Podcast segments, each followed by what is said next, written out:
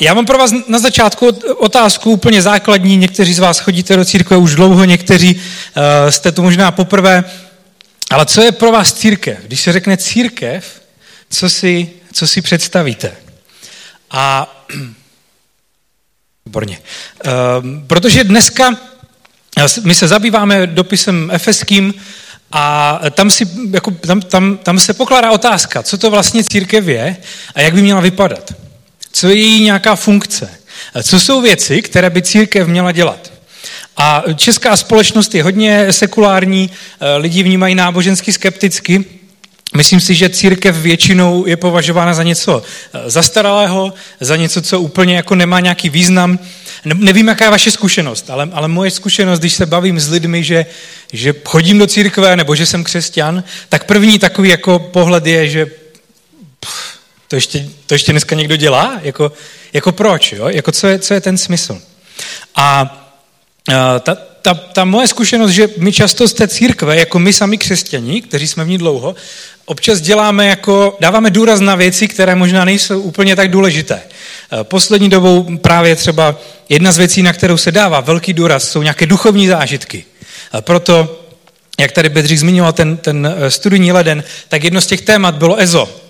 Protože někdy církev v dnešní době může být víc ezoterika než, než skutečně křesťanství.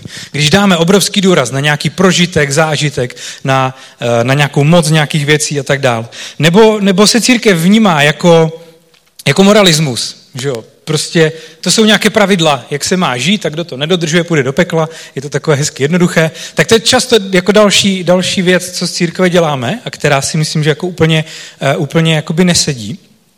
A e, nebo je to jenom o komunitě. Je to jako hezké přijít mezi lidi, znám tam nějaké lidi, dám si kafe, tam jsou také klobásky venku nachystané, tak si můžete dát klobásku, kávu, můžete si pokecat s lidmi. A tak stačí, pro nás je komunita důležitá, ale někdy se z toho stane jenom to, že to je takový sociální klub. A vlastně s tím souvisí ta naše série, že e, Pavel, e, apoštol Pavel, prostě jeden z lidí, co napsal nějakou podstatnou část Nového zákona, tak píše do Efezu, což bylo město nebo nějaká oblast, tak píše dopis a tam vysvětluje, co to znamená, že Ježíš přišel na tuhle zem, co to znamená, že zemřel, ale hlavně prakticky, co to znamená pro církev. Jak by církev měla vypadat na základě toho, že Ježíš přišel a víc prakticky začíná mluvit v té druhé půlce a naštěstí pro vás dnes už se dostaneme do té třetí kapitoly, která už je kousek za půlkou a budeme se bavit aspoň trošku, trošku prakticky. A uh, vlastně to, jak Pavel mluví o církvi, jak mluví o té Ježíšově, Ježíšově oběti, vzkříšení v životě, tak je, že to je nový začátek. A to, takhle jsme nazvali tu naší sérii. Že Ježíš přišel a církev by měla být takovým jako novým začátkem. Eh, Vašek Střince udělal tuhle grafiku, tak jakože začneme jako na novo a bude to to krásné, prostě moderní město, bude to něco jako, jako něco nového a lepšího. Že to je ta vize, kterou Pavel má pro církev. A, a, a mluví o tom, co to znamená. A ten dnešní text, ještě než se k němu dostaneme, tak, eh, tak se týká nějakých kulturních otázek. Jakou by, jak, jako, co, co kultura a církev? Řeknu to na jednom příkladu. My, my eh, tu máme studentskou službu a tam chodí mladí lidi a, a mladí lidi se snaží být takový že provokativní, tak, tak za mnou zase přišel jeden takový mladý borec a říká, protože si myslel, že mě to o nás ještě nezná, jo? My většinou, my jako metro pohoršujeme li, jako lidi, jako my pohoršujeme je a on si myslel, že on pohorší mě, tak to moc nefungovalo. A přišel a říká, a stejně jsme, a to je kluk, který vyrůstal v církvi, stejně jsme všichni křesťaní, protože jsme se narodili na západě prostě západ, že jo, západ je křesťanská Evropa, tak jsme se narodili v tom křesťanství, tak proto jsme křesťaní. A já říkám, počkej, a víš, že Ježíš se narodil jako v Palestíně, jakože to je hodně na východ a že celá, celý starý zákon jako byl napsaný v, židovské, v židovském smýšlení, což je velmi jako východní způsob myšlení a Ježíš se narodil na východě a, a, a křesťanství vzniklo jako na východě a je protkané východní filozofií a východním způsobem myšlení a jo, tak jako to bylo celé, jako jo, ta reakce. Ale je to, je to vlastně zajímavé, že, že eh, je, je tady ta otázka kultury. Jako je křesťanství jako západní věc, že jo, pak dneska občas je tam ta Amerika, máme pocit, že to se občas tak, to je takový hodně křesťanský národ ve smyslu, že i v té veřejné sféře se řeší křesťanství, nebo je to teda jako východní věc. A tahle otázka není nová, ten, ten problém té kulturnosti křesťanství tady od začátku. Podíváme se na jeden, na jeden jako uh, slavný obraz a uh, namaloval jsem se dočetl, já se tu nevyznám, Rafael Santi. A ten, ten obraz se jmenuje Madonna s dítětem. A to má být Marie jako Ježíšova matka s Ježíšem. A je to jako ve své době to byl rozšířený, známý obraz, určitě jste viděli nějaký podobný. Tak co je tam za problém?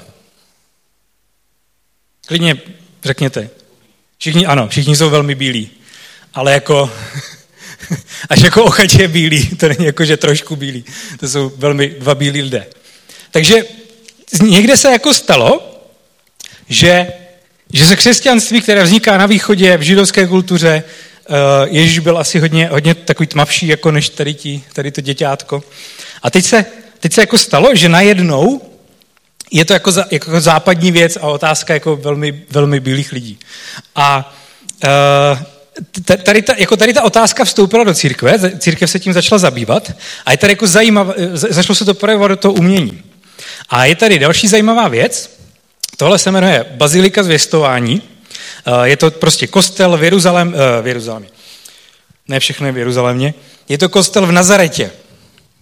Teoreticky legenda praví, že by to mělo být na tom místě, kde anděl řekl Marii, že se jí narodí Ježíš. A e, v té době měl Nazaret asi 500 obyvatel.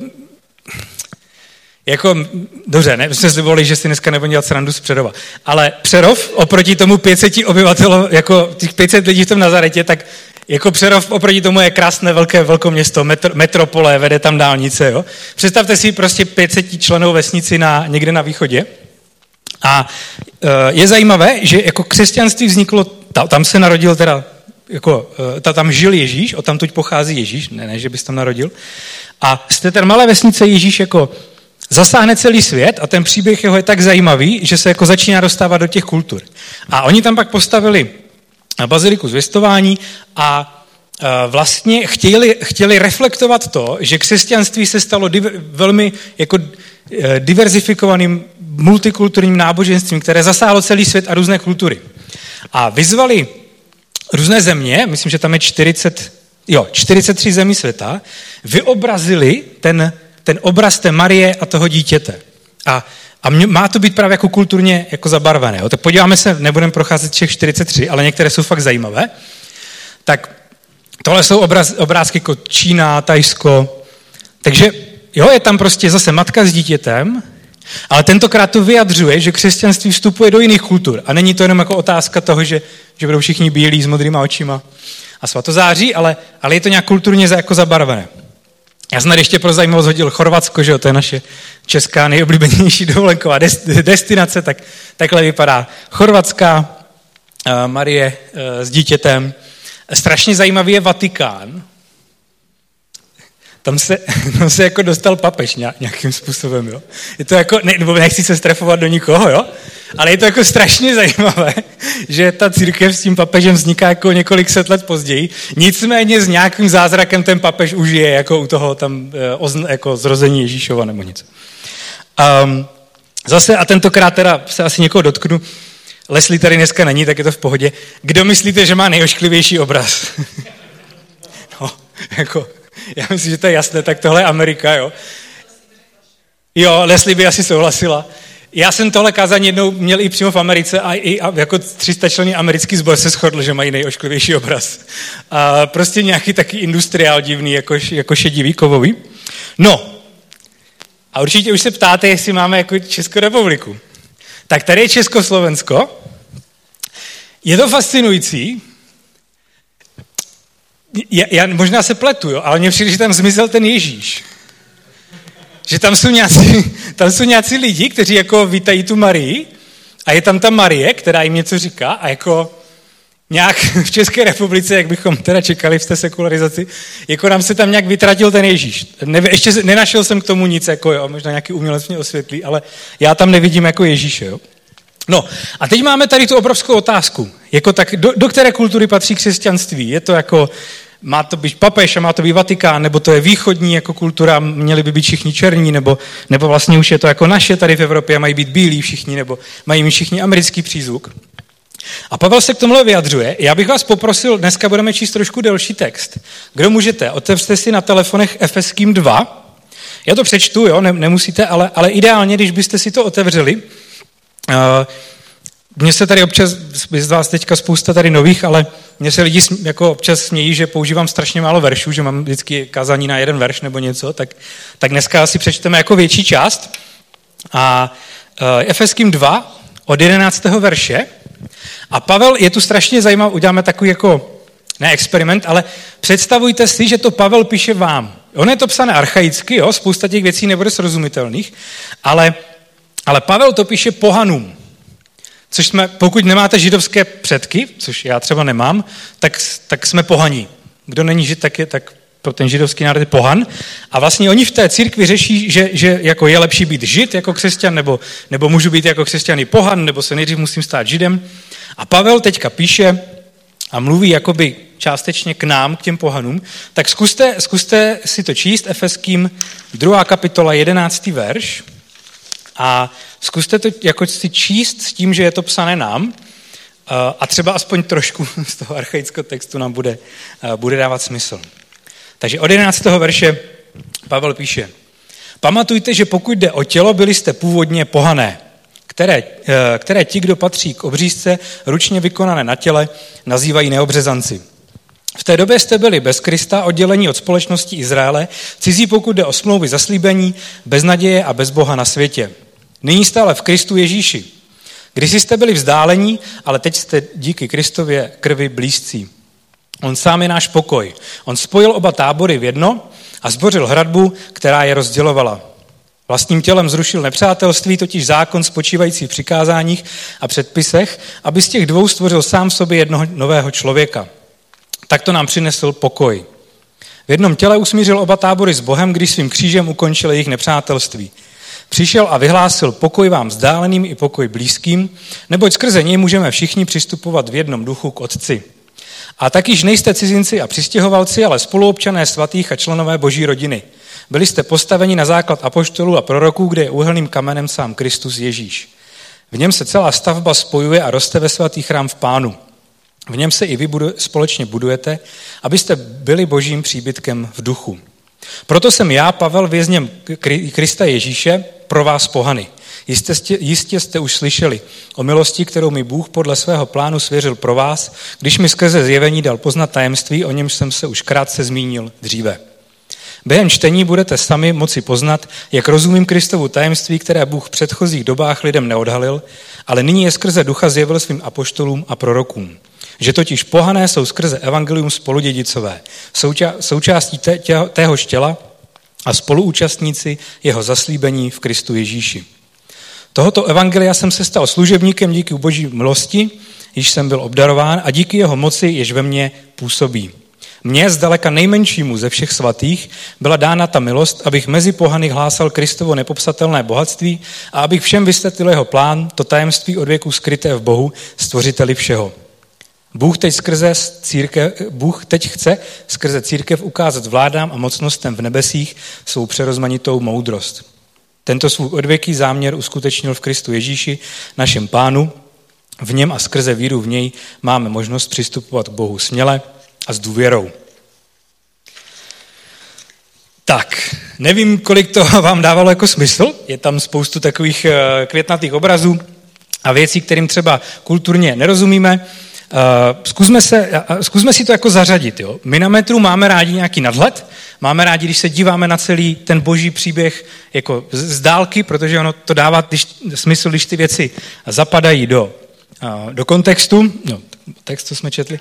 A vlastně celý ten biblický příběh spočívá v tom, že, um, že lidé, lidé žijí s Bohem. Že jo? To je ten slavný Eh, eh, příběh Adama a Eva žijí v ráji s Bohem. Všechno je skvělé, mají zahradu, mají dostatek jídla, mají dobré vztahy, eh, mají tam toho Boha, ze kterým se můžou bavit. A vše, o všechno je postarané. Já myslím, že to je obraz nějaké, uh, nějakých dobrých vztahů, materiálního zabezpečení. Je tam ta duchovní složka, že, že tam je ten Bůh a lidi mají pocit smyslu, že se o něco starají. A uh, zobrazuje to, že jako lidi všechno měli. A teď přichází problém, lidi se rozhodnou, že, že odejdou prostě od Boha, že odejdou z té zahrady. A ta Bible to popisuje tak, že tím vstupuje do světa utrpení. To, co řešíme na denní bázi, že vztahy nefungují, někdo má nedostatek, někdo má moc, že, že vlastně hledáme nějakou duchovnost, že, že hledáme v životě přesah a nemůžeme ho najít. Bible to vysvětluje tak, že to je tím, že jsme takhle odešli eh, od Boha. A Bůh se dá možnost lidem se vrátit, jako napravit to, a udělá to tím, že vybere jednu rodinu, a že určitě jste slyšeli jméno Abraham, vybere Abrahama a z toho vzniká Izrael. A, a on vybral tu rodinu, aby ten, ten národ, který z ní vznikne, ukazoval lidem na Boha. Jo, to je ten kontext. Bůh si vybral Izrael, aby ukazoval lidem na Boha. A teďka, a teďka Pavel tady popisuje trošku tu historii. Jo? Podíváme se na několik, nebudeme to probírat celé, to bychom tu byli hodně dlouho, ale mrkneme se na několik klíčových verš, veršů z toho, z toho textu. Jo? Takže ten první verš je, že pamatujete, že pokud jde o tělo, byli jste původně pohané, tedy ti, kdo mají obřízku, nazývají neobřezanci. Takže Bůh zachrání tu rodinu, eh, kdo, kdo znáte Bibli, tak se nedivíte, kdo neznáte Bibli, tak to možná pro vás bude trochu divné, ale ta rodina se odlišuje tím, že, že má obřízku, že ti lidi jsou jako obřezaní a, a, a tím se jako odlišují od těch ostatních. A, smysl, a tady dochází k prvnímu problému. Smysl té rodiny je, podle mě, ukazovat lidem na Boha. A tady už v tom verši máme jako, co ta rodina dělá. No, my jsme ti, co máme obřízku a ti ostatní jsou neobřezanci. Začíná se to dělit na my a oni. A ta rodina, kterou Bůh vybere, aby jako přidávala do světa tu dobrou zprávu, tak začne být jako exkluzivní. Že, že jako jim se nedaří ukazovat na, na, na nějaké opravené vztahy, na nějaké dobro ve světě, ale naopak i do té jakoby církve přinášejí to, že no my máme tu obřízku, my jsme jiní, my jsme lepší, vy jste, vy jste jiní, vy jste jiní, jste horší a vlastně se jim vůbec nedaří plnit ten původní smysl. A vlastně ta jejich, eh, ta jejich eh, odlišnost se stane nějakou národní identitou, nějakou hrdostí, na základě které si myslí, že jsou lepší. A já myslím, že tohle má každá kultura stejné. Přemýšlel jsem, co je to pro nás Čechy. Mně přijde, že my jsme takový divní v tomhle. Mě, já když se řekne če, če, jako Češi, na co jsou hrdí, tak vždycky, vždycky si vzpomenu, jak někdo vykřikuje, že vypijeme nejvíc piva. Tak eh, já nevím, jestli to je jako věc, na kterou být hrdý. Teď jsem viděl nějaké video, kde jako borec, který, nějaký američan, který ne, jako není z České republiky, tak, se, tak jako se díval na ten žebříček od desátého místa a nevěděl, kdo tam bude. Jo? Teď, se, teď se díval a tam bylo vždycky, jaký to je národ a kolik vypije piva. A teď úplně, jo, jasně, Němci, tak to dává smysl, že jsou tak vysoko. To. A pak dojde nahoru a tam je jako, hm, Česká republika. A teď se podívá na to číslo, kolik tam je, já si nepamatuju, kolik to je, kolik to je jako na hlavu prostě piv za rok a jako vytřeští oči, protože to není jako těsně oproti tomu druhému místu. To je jako fakt hodně. Je fakt jako o hodně víc, jo. A strašně často slyším, že to, tak to jsme my Češi, jako jo, tak nevím, jestli bychom se neměli spíš stydět. A nebo mi přijde, že Češi se chlubí nějakým sarkazmem, jakože tak my jsme takový, jakože máme všechno jedno a prostě moc nevěříme v nějaké ideály. Um, tak nám to moc jako nejde, ta hrdost, ale, ale když to vezmeme vážně, přijde mi, že to, co se stane v tom Izraeli, je jako běžná věc, že většina, jako národů, většina nějakých skupin, dřív nebo později to dojde k tomu, že se nějaká naše odlišnost stane jako nějakou identitou a je to, a myslíme si, že jsme lepší než ostatní. A ono to může znít jako banálně, nebo jo, to je vtipné, že, jo, že, že si někdo myslí, že je někdo le, jako lepší než někdo jiný. Ale když se nad tím zamyslíme do hloubky, zkuste přemýšlet, kolik je, kolik je problémů ve světě, na základě toho, že nějaká skupina národnostní nebo etnická si řekne, my jsme lepší než ti druzí a ti druzí se, ne, my si zasloužíme jejich zdroje, jejich území, nebo to ještě dál, oni jsou horší než my, oni si nezaslouží žít. A na základě takové jako banality, že někdo si připadá jako lepší než ostatní, vstupuje do světa jako obrovské množství utrpení se nějaká skupina lidí rozhodne, že my jsme ti lepší, my se správně oblekáme, my máme tu správnou barvu kůže, my volíme ty správné politické strany. Církev to občas dělá. My věříme tím správným věcem a ti ostatní, kteří jsou jiní, tak jsou podřadní. A tak jako v té, v té rodině, která přichází, eh, kterou si Bůh vyvoluje, aby, aby působila ve světě smíření a pokoj, tak, tak, se, tak se jim stane, to není, že jsou horší, jim se stane to stejné, co se děje všem lidem. A pak Pavel že pokračuje, ten další verš je, že Ježíš, to co, to, co přišel udělat Ježíš je, že spojil oba tábory v jedno a zbořil hradbu, která je rozdělovala. Takže Izrael neplní úplně to své poslání, je pišný, není světlem národu, proto přichází Ježíš. A když zjednodušíme křesťanskou teologii, tak na tohle téma, tak, tak Ježíš vlastně je tím ideálním člověkem. Nejenom ideálním židem, ale my věříme, že on byl jako ideálním člověkem, že on se k těm věcem stavil dobře. On neměl tyhle problémy, které máme my, že si myslíme, že jsme lepší než ostatní, že závidíme a tak a přinášíme do světa utrpení. On je v tom jakoby jiný a je lepší, je dokonalý, ale přes toho ty konflikty jako se melou. Ježíš přichází do kultury, která je, eh, eh, v Řím je okupovaný, že jo, Izrael je okupovaný Římem a někteří Izraelci se bojí, že ten Ježíš má takové revoluční myšlenky, že bude vzpoura a že bude válka, že všichni umřou. Eh, Řím se bojí, že ten Ježíš tam, co on tam dělá, ještě udělá nějakou spouru. Vlastně Ježíš přichází do toho lidského konfliktu a ten lidský konflikt ho semele, semele a za, jako, jako zabije. Semele ho to lidské sobectví, závis, konflikt, neporozumění. A a, a semele ho to a zabije ho to. A my věříme, že on stal z mrtvých, že ho, že ho ta smrt jakoby neporazila. A proto on jako boří tu hradbu mezi lidmi. On přichází, aby spojoval. A Pavel pokračuje, říká, vlastním tělem zrušil nepřátelství, totiž zákon spočívající v přikázáních a předpisech, aby z těch dvou stvořil sám v sobě jednoho nového člověka. Tak to nám přinesl pokoj. A tady se dostáváme k tomu jako novému začátku. Že Ježíš, my to občas zosobníme, Ježíš přišel, aby umřel za moje hříchy, to je jako pravda, ale možná máme občas takovou vizi jako křesťani hrozně jako individuální, lokální. Ale tady Pavel mluví o tom, že Ježíš byl nový člověk, lepší než my, přinesl pokoj tím, že, že, že přináší něco úplně nového. Že on přichází, ale nepřidává se na stranu jedněch nebo druhých. On je sice žid, ale nebojuje za židy, ne, nepořádá, nepořádá nějakou revoluci v Izraeli, která by porazila Řím a teď by ten izraelský národ byl zase silný a, a ekonomicky soběstačný. Ne, on to jako, on, on prostupuje tyhle problémy a jde za ně. Tady, a, a Pavel píše, on se stal úplně novým člověkem. A to je ten nový začátek, o kterém mluvíme v téhle sérii. Že je tu něco nového. Že a, a tady přichází vlastně odpověď na tu moji otázku úplně na začátek. Já jsem se ptal, co je pro vás církev. Je to jako komunita, je to duchovní, o duchovním zážitku, je to o tradicích, je to moralismus. A Pavel říká, církev má být nové lidstvo.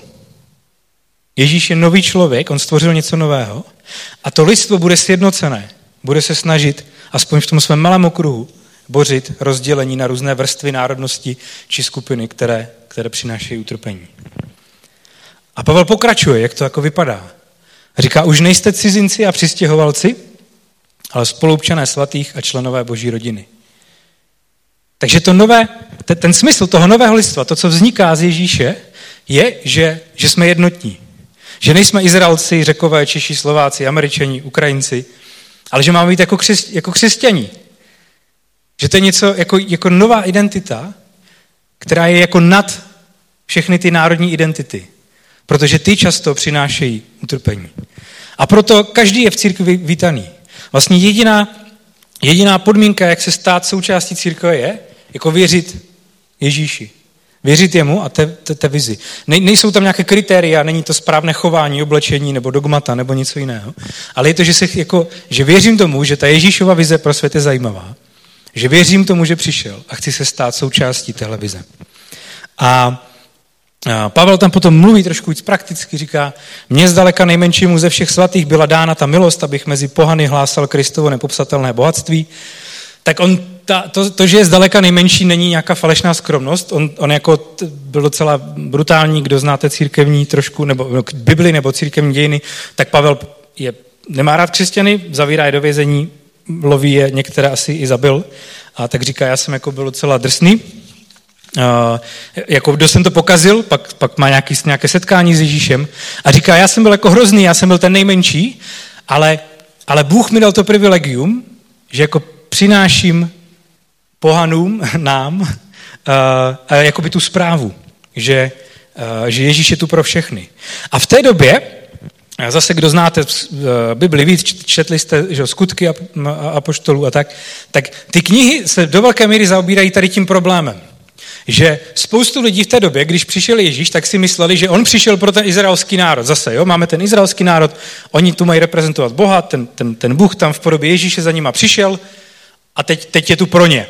A, a celá, celý ten konflikt, který se jako vleče novým zákonem je o tom, že, že spousta židů si myslelo, že abych mohl být křesťanem, tak musím být židem nejdřív.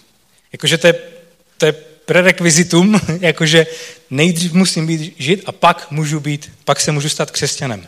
A teď se tam jakoby handrkují, že, že musí člověk nejdřív postoupit obřízku, musí se nejdřív stát židem, nebo, nebo můžu být jako křesťan rovnou, jo, že to jako přeskočím ten krok.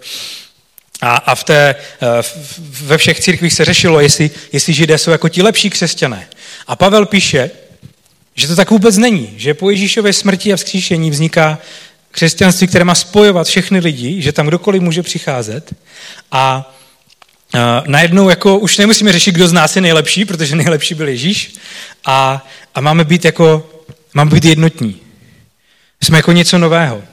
A mně přijde, že tohle je hrozně uh, jako důležitá zvěst do naší doby. Že mě mrzí, když církev je, když se z církve stává něco tradičního, starého, co nemluví do dnešní doby. Já myslím, že kdy víc potřebujeme uh, jako tady tu zprávu o tom, že my musíme jako lidé se přestat dělit do různých skupin, která si každá myslí, že je ta nejlepší, která si myslí o všech ostatních, že jsou ti horší a že my máme nějaké lepší nároky. Že Pavel tady, proto Pavel tak dlouze, že my jsme teď si vyložili pár veršů, jich tam bylo mnohem víc, ale Pavel tak dlouze a vyčerpávajícím způsobem popisuje, že Ježíš má sjednotit všechny lidi, kteří v mě věří a má vzniknout něco nového, nějaké nové lidstvo, nějaký nový začátek. A ten smysl, podíváme se na poslední verš, tam, ten tam tak jako zvláštně nesedí, bylo, že Bůh teď chce skrze církev ukázat vládám a mocnostem v nebesích svou přerozmanitou moudrost. Tak jsou tady nějak jakoby zvláštně zmíněny nějaké mocnosti. Spoustu teologů a komentátorů si s tím jako láme hlavu. Ale zdá se, zdá se jako, že ten kontext je, že Pavel ve svých dopisech často zmiňuje nějaké mocnosti. Nějaké jako jako duchovní, uh, duchovní zlo. Že Pavel je přesvědčený, že, že zlo a utrpení v tomhle světě nelze vysvětlit jenom tím, že, jako, že my lidi děláme špatné rozhodnutí. Že zlo ve světě je tak brutální, že se občas v historii i dneska dějou taková zvěrstva, že to jako nejde vysvětlit jenom tím, že jsme ješitní a sobečtí a, a že, jsme jako, že se občas trochu jako spletem. A uh, takže když tady Pavel mluví o tom, jak jsme na tom špatně jako, jako lidi, jako celé, někdy celé národy, tak on, ta jeho teologie, když budeme číst další jeho spisy, tak se zdá být ta, že, že, že, že on věří v nějakou, v nějak, nějakou moc, která tohle jakoby nemožná působí, ale která tohle zesiluje. A já si myslím, že je, zajímavé, jo, dneska um, nějakou dobu společ, česká, zvlášť česká společnost byla uh, hodně Říká se mu ateistická, ale jakoby nenáboženská a, a věřili jsme v to, že všechny věci jdou jako vysvětlit nějakým logickým způsobem a vědou a tak dál. Že e, spousta lidí nevěřilo v nějaký přesah, dneska zase lidi hledají duchovní věci a věří se v přesah, ale je zajímavé, že v jakékoliv době, když, když dojde na nějaké genocidy, když mluvíme o, o některých, jako o holokaustu, o některých válkách, tak je zajímavé, že ať je člověk křesťan nebo ne, ať už věří v duchovní věci nebo ne, tak spousta lidí jako v tom vnímá, jako se používá, že něco bylo jako demonické.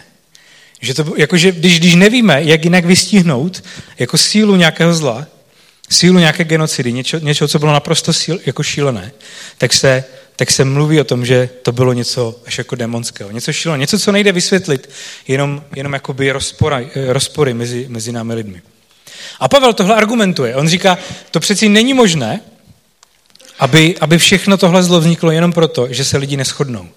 A, a tak mluví o tom, že, uh, že jakoby je tu něco, je tu něco, co nás přesahuje, co tyhle konflikty rozdmíchává, co je zesiluje, co jako přidává pod kotel. A, Já si myslím, že to je vidět i dnes, že, že my lidi jsme jako si nejistí. Eh, dnešní doba tomu hodně že na, na, nahrávám, jako když doba je vypjatá, když jako lidi ztrácíme nějakou jistotu, jak to bude s naším národem, jak to bude s náma, tak my hledáme nějakou jistotu a bezpečí. A strašně často se uchylíme jako k tomu, že ten, to, to naplnění bezpečí najdeme v, nějakém, v nějaké uzavřené skupině v nacionalismu, že nakonec, nakonec jako německý nacismus vznikl v době krize a nejistot. A my jako lidi začneme hledat něco, k čemu se, k čemu se chceme upnout.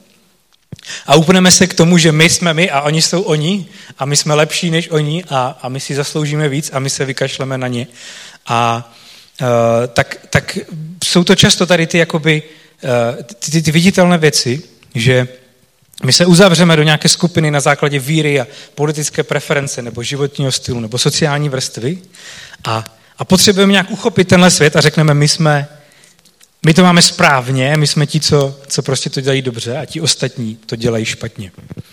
A Bible říká, zdá se mi, že poselství toho našeho textu je, že když tomuhle dáváme průchod, když jako začneme takhle přemýšlet, tak, tak, tak, tak dáváme průchod uh, nějakým mocnostem, něčemu co, něčemu, co nás přesahuje a co působí v tomhle světě šílené zlo. A Pavel tady říká, že my potřebujeme nějakou komunitu lidí, kteří si uvědomují, že tohle je problém. Kteří věří v Ježíše, kteří jsou zachráněni boží milostí. A, a když vidíme jako jinou kulturu, tak, eh, tak přesto, že můžeme být jako nervózní z lidí, kteří jsou jiní, tak si uvědomíme, že, že oni jsou nervózní z nás možná a, a, a jsme schopni to překonat. Já jsem jezdil na jednu školu, která byla jako mezinárodní, já jsem tam hm, překládal a tlumočil věci do češtiny a bylo strašně vtipné, tam jezdili Poláci a my jsme se tam jednou bavili, tak jsme byli tři Češi a nějací dva Poláci a teď jsme si povídali a oni říkali, to je strašně vtipné, my rádi posloucháme tu vaši češtinu, to je taková zkomolená polština, jako jo. A, a my jako, jasně, tak jako, jo, jasně, vtipné, že? A pak odešli a my, jak to, polština je zkomlená čeština, že jo? Jsme si hned začali říkat ti Češi mezi sebou. Že jako, a, a teď, teď vlastně, jako bylo, že nás to asi trošku jako urazilo, že vlastně nám přijde, ne, nám přijde vtipné, že ten náš jazyk, ten správný, oni komolí, že jo? Oni mluví šišlavou češtinou, ne, my, my nemluvíme šišlavou polštinou.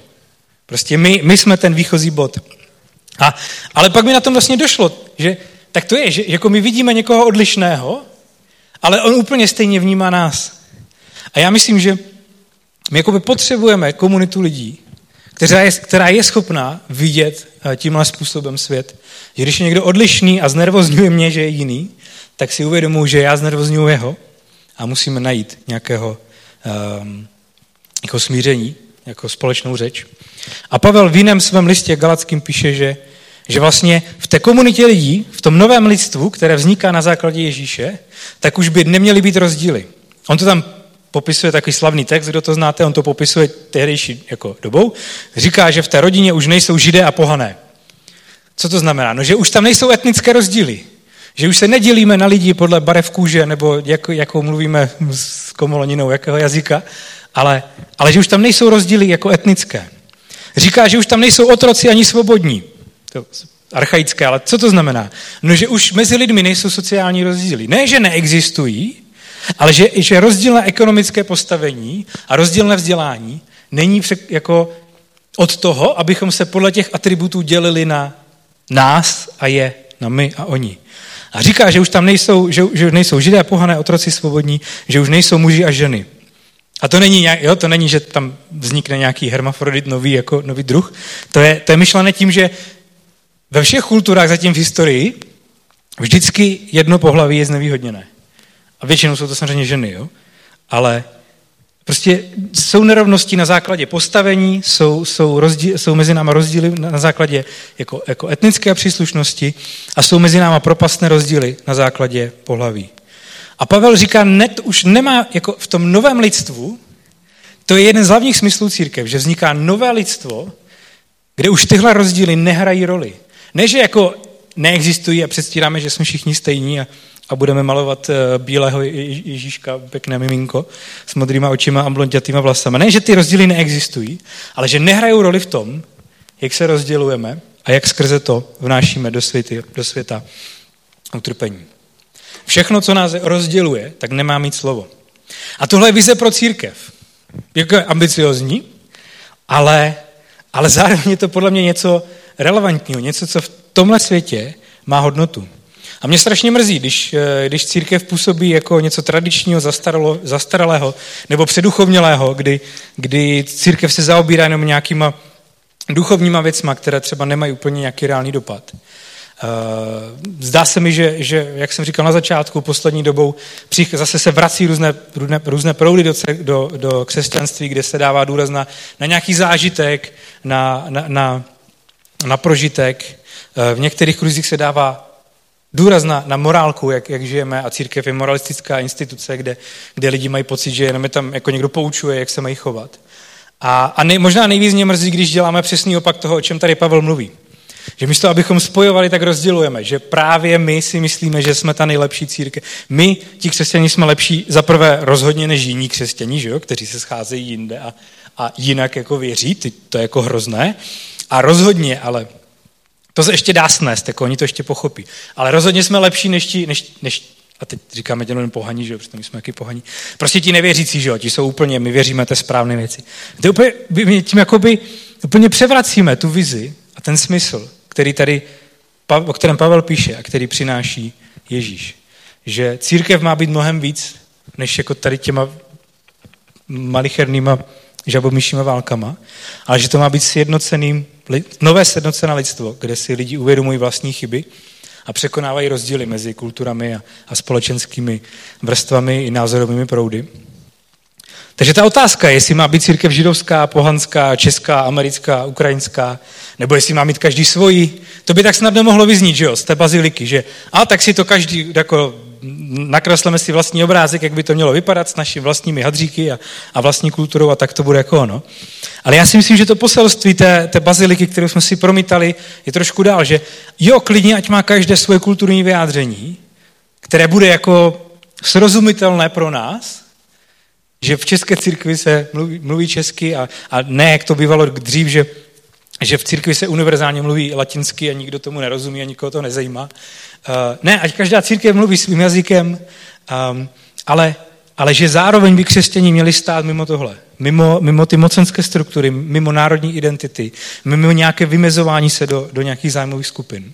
Ale že ta naše identita, že jsme křesťaní, spočívá v tom, že, že vidíme že ty problémy, které přináší rozdělení, že ty problémy, které do světa vstupují tím, že se rozdělujeme na podle všech těch měřítek, které jsem jmenoval, tak to jako není jen tak, to není sranda. Ono to může působit jako vtipně, že v téhle zemi se zpívají tady ty písničky a v této to a, a působí to jako banální. Ale, ale když to domyslíme, tak skrz ty rozdíly, skrz to, že jako se na ostatní dělá skrz prsty, tak skutečně do světa vstupuje jako utrpení a problémy.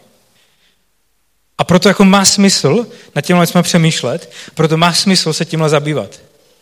Proto tohle by možná mělo být v církvi mnohem větší téma, než to, jako jaké hrajeme chvály, nebo, nebo kdo přesně jak teologicky chápe, nebo jestli se tam věci prožívají tak nebo jinak. Ale že jako Pavel tu vyjmenoval nějaké důležité věci, skrz které skutečně přichází do světa utrpení. A smyslem církve je tyhle věci adresovat a jít proti ním na závěr bych řekl kratičký příklad. Jak jsem už říkal, já jsem pracoval pro, eh, pro, pro tu školu v Rakousku, TCM, eh, kde, kde lidi, lidi studovali teologii jako z celé Evropy. Byla tam taková střední a východní Evropa, až potom někde. Jako, tam jezdili nějaký kazaši a tak, jako, že už opravdu daleko. A já jsem tam byl, jeden týden jsem tam překládal nějaký, nějaký předmět a, a bylo, to, bylo to v době, Eh, kdy probíhaly eh, jako události na Krymu. A na té škole je většina že postsovětských zemí, tam jsou Češi a, a Ukrajinci a jezdí tam Gruzíci a prostě fakt všichni. Ale něk, je, jsou asi tři kampusy v Rusku, takže tam jsou ruští studenti. A já jsem byl ten týden, kdy, probíhalo, kdy probíhala válka na Krymu. A bylo tam jako, dus, jako bylo tam dusno. jako ta atmosféra byla, byla drsná. Občas někdo jako z těch, z těch Gruzíců a, a tak řešil, jo, že zase Rusové si myslí, že si můžou dělat, co, co chtějí. Jo, jako občas někdo trošku tam jako to zavřelo to. Ale jako v konečném důsledku tak jako nedošlo k žádnému konfliktu. Protože pro ty lidi bylo důležitější, že jsem křesťan a i ten ruský student, který tam jako studuje, tak je křesťan. A my oba jsme křesťané. A ta identita, to, že jsme oba křesťané, je jako výš než to, že já jsem Rus a ty jsi Gruzinec nebo Čech nebo Ukrajinec. A myslím, že tohle je jako hrozně silné, jo? Že, že my jako církev často ujíždíme k těm věcem, že řešíme něco nerelevantního nebo se hádáme o teologických jako eh, nezajímavých věcech nebo o věcech, které nemají žádný dopad. Ale jako něco tak banálního, jako to, že, že moje, moje identita křesťana překoná jako ublížení mezi dvěma národy, jako to je něco relevantního, to je něco silného, to je něco, co podle mě má skutečně jako přinést, schopnost přinést jako něco, něco hezkého do tohle světa, přinést něco, co skutečně může lidem pomoct. A tak to je moje, ne moje, já věřím tomu, že to je výzva Pavla, eh, kterou před nás dává, že tohle by měla být jako, jako jedno z velkých témat církve. Jak překonávat rozdíly ve společnosti, která je čím dál více polarizovaná, kde se čím dál tím víc lidí eh, staví na jednu či druhou stranu, podle, podle toho, komu fandíte, jako v nějaké válce, která je někde daleko, a podle toho, jaké máte vzdělání, a podle toho, jakou, jakou volíme politickou stranu. Tak pojďme přemýšlet, možná začít u sebe, kde, kde tohle děláme my, a možná přemýšlet, kde, jako, kde se na tohle můžeme soustředit jako církev. Místo, místo věcí, které společnosti nic nepřináší, které, nic, eh, které nikoho nezajímají. Jak přinášet tady ta poselství do, do společnosti. Poselství, která skutečně můžou uh, něčemu pomoct. Pane Bože, díky za to, že ty jsi přišel na tenhle svět, díky za to, že uh, jsi přišel překonat tyhle rozdíly a že, um, že jsi nám jen jako nevzkázal, jak to vyřešit, ale že jsi přišel do našich konfliktů, že si zemřel v těch konfliktech, že jsi byl ochotný nasadit vlastní pohodlí a život tomu, aby tenhle svět mohl být lepší. Tak nám odpouští, když, když jako křesťani přinášíme rozdělení a utrpení do světa místo, abychom eh, působili opak. Tak eh, možná se nám to může zdát eh, nereálné a těžké a, a nepředstavitelné, že, že bychom nějakou změnu mohli skutečně přinést. Ale tak se teď modlím za to, abychom každý z nás viděli v našich životech, kde aspoň něčem malém můžeme eh, přinést eh, tuhle tu vizi pro svět, kterou ty si přinesl. Modlím se za to, abychom byli odvážní, když eh, možná bude nepopulární říkat tenhle jako názor, když, když se budeme přidávat na stranu slabších lidí nebo, nebo lidí na okraji nebo lidí, kteří možná nejsou zrovna populární. Tak nám v tom dávej odvahu a prosím tě, abychom v tom dokázali vidět smysl, že to je něco, co jsi si přinesl, protože to skutečně může změnit svět a že má smysl tomu obětovat svoje, svoje pohodlí a možná i víc. Amen.